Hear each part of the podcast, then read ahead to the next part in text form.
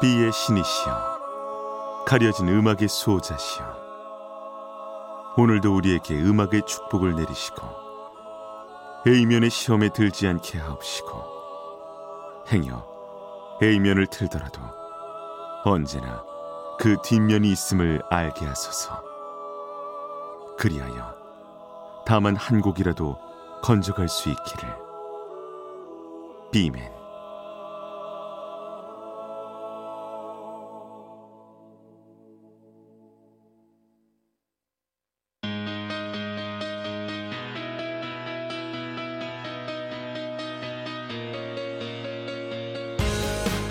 배순탁의 비사이드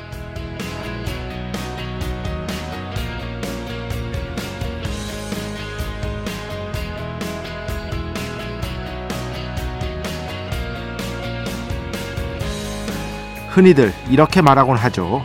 취미를 직업으로 가지면 별로 안 좋아.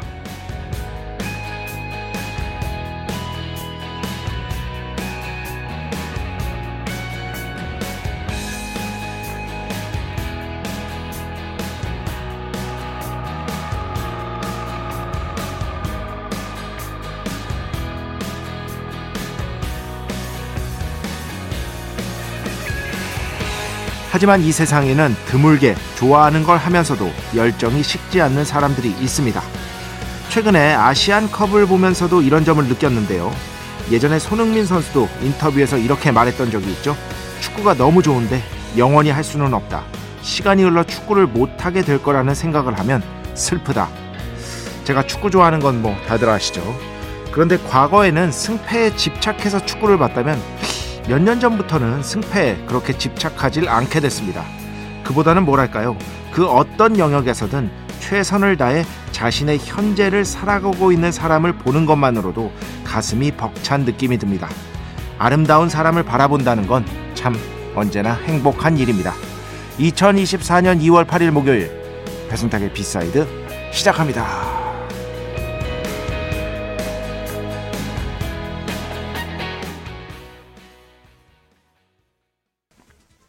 오늘 첫 곡 박주원 Captain Number Seven 함께 들어봤습니다. 기타리스트 박주원 씨가 원래는 과거의 대한민국 대표팀의 주장이었던 박지성 선수로부터 영감을 받아서 박지성 선수에게 바치는 예, 그런 곡으로 만든 노래예요. 그때 박지성 선수도 번호가 7번이었죠. 어, 근데 또 지금 손흥민 선수가 대한민국 대표팀에서 7번을 계속해서 달고 있기 때문에 오늘 첫 곡으로 이 곡 골라왔습니다. 비단 뭐 아시안컵 얘기만은 아닙니다. 아, 축구 얘기만은 아니고요. 그냥 뭐 승패 같은 것들을 떠나서 그리고 승패의 영역이 없는 분야일지라도 뭔가 진짜 현재를 치열하게 살아가고 있는 사람을 바라본다는 것에 감동할 때가 있어요.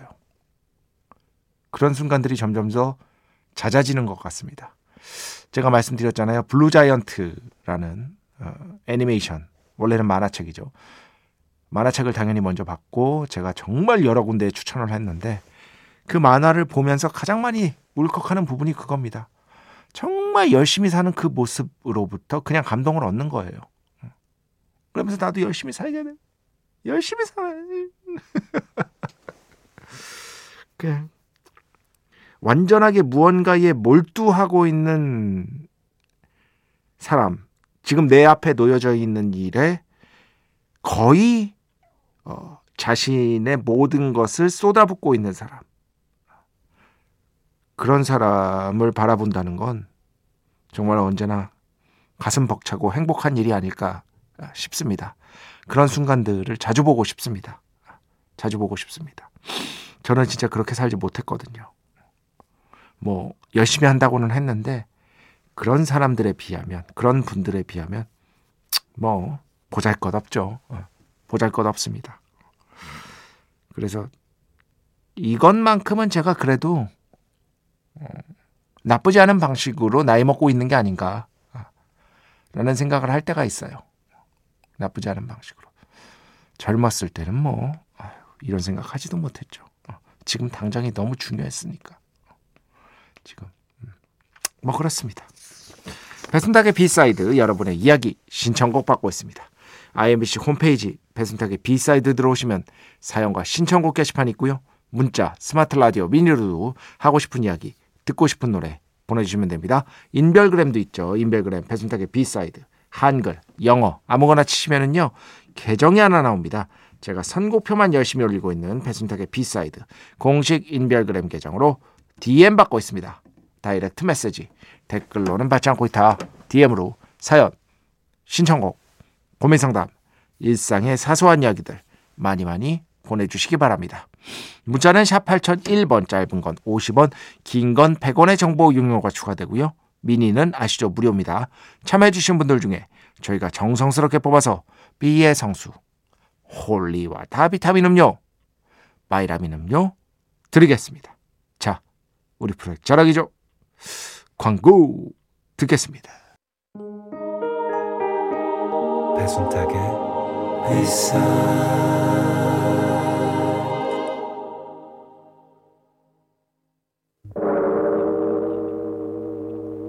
이 소리는 비의 신께서 강림하시는 소리입니다.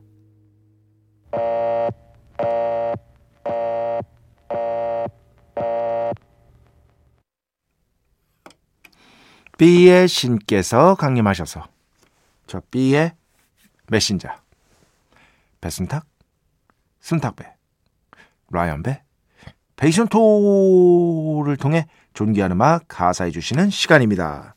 B의 곡 시간 매일 코나 자 오늘은 Sweetpea의 음악을 오랜만에 들어보려고 합니다. 아, Sweetpea 어, Deli Spice 여러분들 다 아시죠? 뭐 한국 인디 scene에서 modern rock이라는 장르를 정말 본격적으로 이식한 그렇죠. 음, 그런 밴드 중에 하나가 바로 이 Deli Spice라고 할 수 있겠는데요.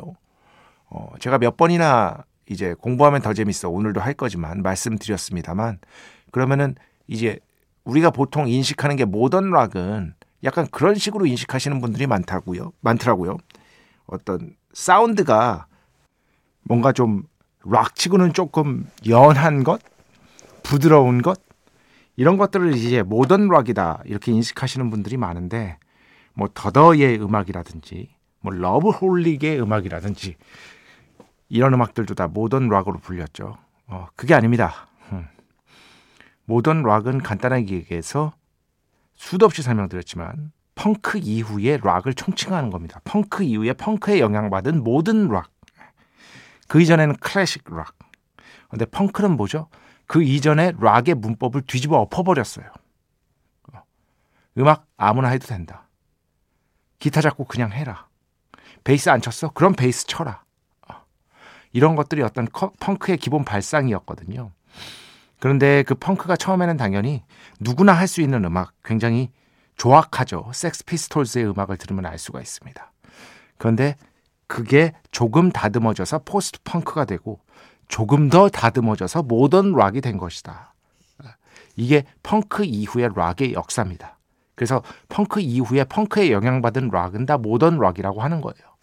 너바나 모던 락입니다. 모던 락. 그래서 모던 락 차트에 오르잖아요. 올랐잖아요. 뭐, 너바나의 음악들이. 그래서 오르는 겁니다. 본조비 모던 락 아닙니다. 클래식 락 쪽에 훨씬 더 많은 빚을 지고 있죠. 펑크와는 무관한 세계. 그래서 본조비의 음악은 모던 락 차트에 안 오릅니다. mainstream 락 차트에 오르죠. 이런 식으로 모던 락을 구분해야 하는 것이다. 사운드가 뭐 보드랍고 뭐 그런 것들이 아닙니다.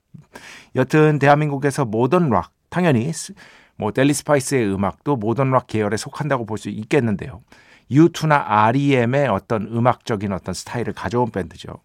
거기에서 중심축이었던 김민규 씨가 결성한 혼자서 결성한 솔로 프로젝트가 바로 이 스위트피였다. 저 정말 좋아했어요. 네, 공연도 여러 번 갔었고요. 그때 홍대 앞에 클럽 같은 데서 공연을 하셨거든요. 어떤 클럽인지 기억이 안 나요. 그런데 그 클럽에서 홍대 인근의 그 클럽에서 되게 작은 클럽이었는데 이 스위트피 노래 중에 유혹 위로 흐르는 강이라는 노래가 있어요. 일단 제목부터 너무 멋있죠. 이 유혹 위로 흐르는 강이라는 노래를 들었던 기억이 나. 그 장면이 저한테 사진처럼 약간 박혀 있어요. 지하였고, 그죠? 친한 형들 두 명이랑 같이 셋이서 갔고 그때 신촌에서 이제 제가 아, 음악바에서 알바할 때 그럴 만큼 스위트, 스위트피 공연도 보고 참 좋아했고 했던 기억이 떠올랐습니다. 그래서 오랜만에 조금 최신 음악 중에서 최신도 발매된 지 꽤 된 거지만 한번 가져와 봤습니다. 스위트피 피처링 제가 아마 이분의 음악을 대한민국에서 가장 여러 곡을 틀었지 않았나 싶은데요. 바로 색소폰은 김오키 달빛과 춤을. 축복의 시간 holy water를 그대에게. 축복의 시간 holy water를 그대에게. 축복 내려드리는 그러한 시간입니다. 어 이보혜 씨 안녕하세요. 처음 글 올립니다. 잠이 안 와서 방송 들으면서 잘까 합니다. 좋은 음악 감사합니다. 이렇게 또 새로운 신도가 한 분 들어오셨습니다. 여러분 이렇게 새로운 신도 들어올 때마다 어, 박수로 맞이해 주는 거 잊지 마시고요. 앞으로도 그냥 종종 심심하실 때 글 남기시고요. 문자로 보내주셔도 됩니다. 샵 8001번 아시죠? 인별그램 하시면은 인별그램 뭐 그 메시지로 배순탁의 B side 어, 인별그램 공식 인별그램 있거든요. 글로 보내주셔도 되고요. 음 5532번 여기는 부산 화명동입니다. 잠자기 전에 딸이랑 책을 읽으면서 배 작가님 방송 듣고 있어요. 우리 딸 류민지 골프도 열심히 하고 어우 골프 뭐 꿈나무입니까? 예. 골프는 뭐 한국 여성들이 세계 최강이죠. 어. 저 잘 모릅니다. 그냥 그렇게 알고 있습니다. 혹시 틀리면 얘기해 주십시오. 그 골프 좋아하시는 분들 굉장히 많잖아요. 어, 저는 거의 관심 없습니다. 어, 다른 스포츠 보기도 바쁘기 때문에 골프까지 챙길 여력은 제가 없습니다. 어쨌든 엄마에게 친구 같은 딸입니다. 세상에서 제일 사랑한다고 꼭 전해주세요. 네, 이런 거는 배철수 DJ가 항상 말씀하시지만 네, 직접 전하십시오. 직접. 제가 전하는 게 무슨 의미가 있겠어요. 네, 직접 하는 게 의미가 있지. 제가 이렇게 이 메신저가 되는 게 에, 이런 것들은 제가 뭐 비의 메신저이기는 하지만 어, 의미가 없다고 보는 것이다. 에, 본인께서 뭐 자, 자주 하시겠죠. 친구 같은 딸이라고 하는데 정말 앞으로도 행복하시고 어, 골프 열심히 한다는데 골프로서 또 대한민국을 빛내는 그렇지 에, 그런 딸이 되기를 기원하겠습니다. 조재희 씨 지난달 말 베이스 기타 레슨을 드디어 시작했습니다. wow. 앰프도 구입했고요. 6개월에서 1년 정도는 열심히 해서 한번 달려보겠습니다. 예전에 말씀하신 지루함을 넘으면 다른 세상이 보인다고 말씀하셨는데 그 다른 세상을 한번 보고 싶네요. 저는 뭐 인생의 거의 진리가 반복에 있다고 생각을 하는 쪽이에요. 그 반복이 주는 어떤 지루함이라는 것을 딱 넘어서는 순간 내가 얻을 수 있는 어떤 아주 깊은 의미에서의 쾌감이라는 게 있다고 생각합니다. 내가 해냈다. 모든 게 그렇잖아요. 사실 운동만 해도 그렇잖아요. 제가 지금 번역하는 책이 예전에 그게 900페이지, 와, 진짜 지루한 반복, 900페이지. 지금도 한 350페이지 정도 되거든요. 지금 한 200페이지 정도 했어요.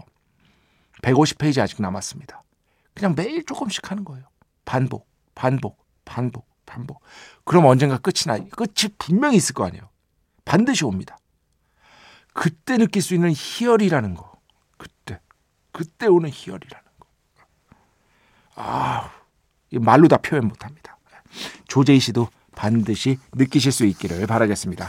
자, 음악 두 곡 듣겠습니다. 9028번 신청곡. 조자 스미스, Little Things 듣고요. 그 다음에는요, 오랜만에 골드 프랩 음악 가져왔습니다. Strict Machine. 이렇게 두 곡 듣겠습니다.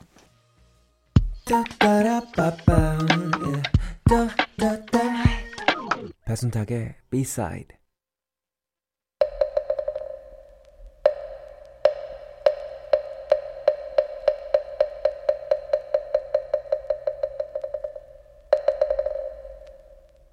공부하면 더 재밌어.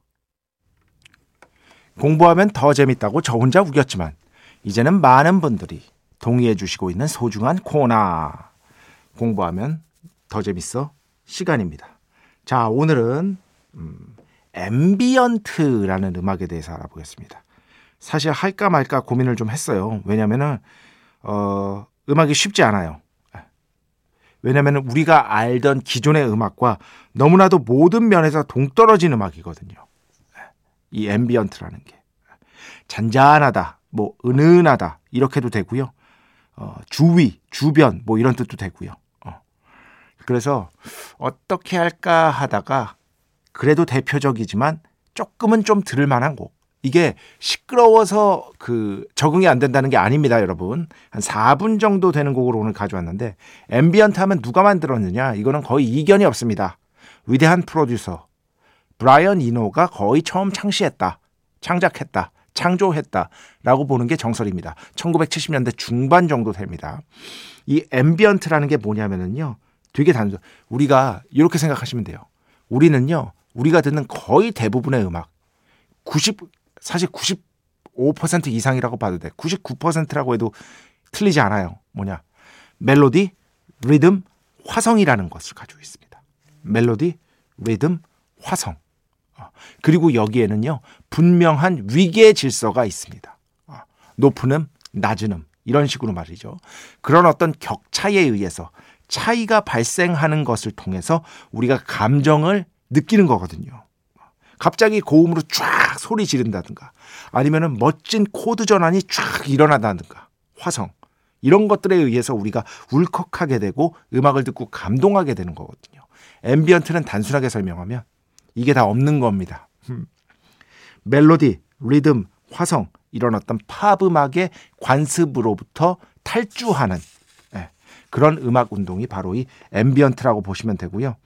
어, 이노가 브라이언 이노가 자신이 추구하는 ambient 음악을 어떻게 표현했느냐 이 말이 너무 멋있어요. 저는 진짜 이 말이 소닉 월페이퍼라고 표현했습니다. 음향으로 만든 벽지 같은 것이다. 나를 둘러싼 공간인데 나를 둘러싼 공간인데 거기에 벽지를 붙였는데 그게 음향으로 만들어졌다. 또 다른 표현이 또 있습니다. 향기를 풍기는 안개 같은 것이다. 안개 같은 것이다.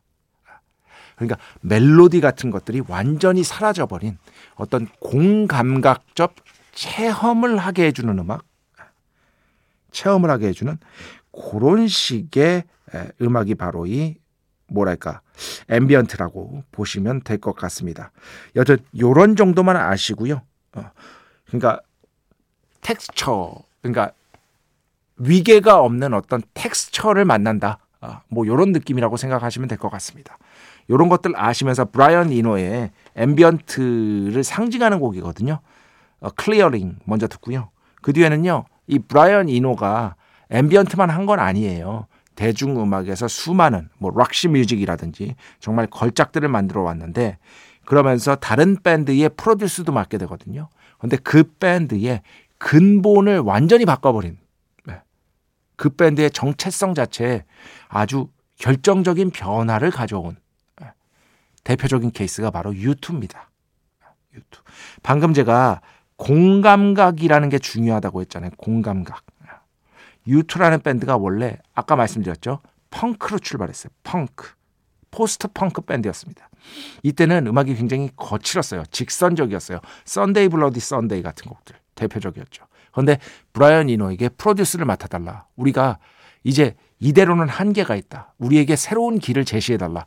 브라이언 이노에게 거의 삼고초려하듯 요청해서 브라이언 이노를 프로듀스로 초빙을 해서 만든 앨범이 바로 유투의 The Unforgettable Fire라는 앨범입니다. 그런데 이 음악은요, 이전의 유투와는 너무나도 달랐어요. 특히 소리의 질감이라는 측면에서. 소리가 쫙 하고 퍼지는 느낌. 예전의 그 직선적인 느낌이 아니라 이게 바로 브라이언 이노의 ambient적인 어떤 시선과 분명하게 연관이 있거든요. 그러니까 이 브라이언 이노가 ambient 음악 먼저 들려드리고 이게 ambient구나. 그리고 브라이언 이노가 이런 것들을 기존의 주류 mainstream 락 음악에서 그것의 어떤 본질을 해치지 않는 선에서 어떻게 변화를 줬는지 이런 것들을 한번 비교해서 들어보시기 바랍니다. 자, 그래서 두 곡 준비했습니다. 브라이언 이노, A Clearing 듣고요. 그 다음에는요, U2, 방금 말씀드린 그 앨범 The Unforgettable Fire에서 브라이언 이노의 터치가 정말 빛을 발하는 Bad 이렇게 두 곡 듣겠습니다. 네, 오늘 공부하면 더 재밌어. U2, Bad, 브라이언 이노, A Clearing. ambient 음악이 어떤 느낌인지 그래도 제 설명 듣고 나니까 감이 좀 오시죠? 아닌가? 아니, 모르겠다. 자, 음악 한 곡만 더 듣겠습니다. 그레고리 포터, Insanity. 네, 정말 멋진 목소리죠. 아우, 라이브도 막 기술적으로 엄청 뛰어난 건 아닌데, 어, 너무 좋더라고. 이 톤 자체가 매력적이에요. 그레고리 포터, Insanity. 함께 들어봤습니다. 자, 오늘 마지막 곡입니다. 정재훈 씨 신청곡으로 마무리합니다. 레드 제플린, Since I've Been Loving You. BBC 세션 앨범 버전 꼭 틀어주세요. 저도 이 버전 굉장히 좋아합니다. 레드 제플린의 멋진 라이브 중에 하나죠. 자, 이 곡 들으면서 오늘 수사 마칩니다. 오늘도, 내일도 비의 축복이 당신과 함께 하기를. 비맨.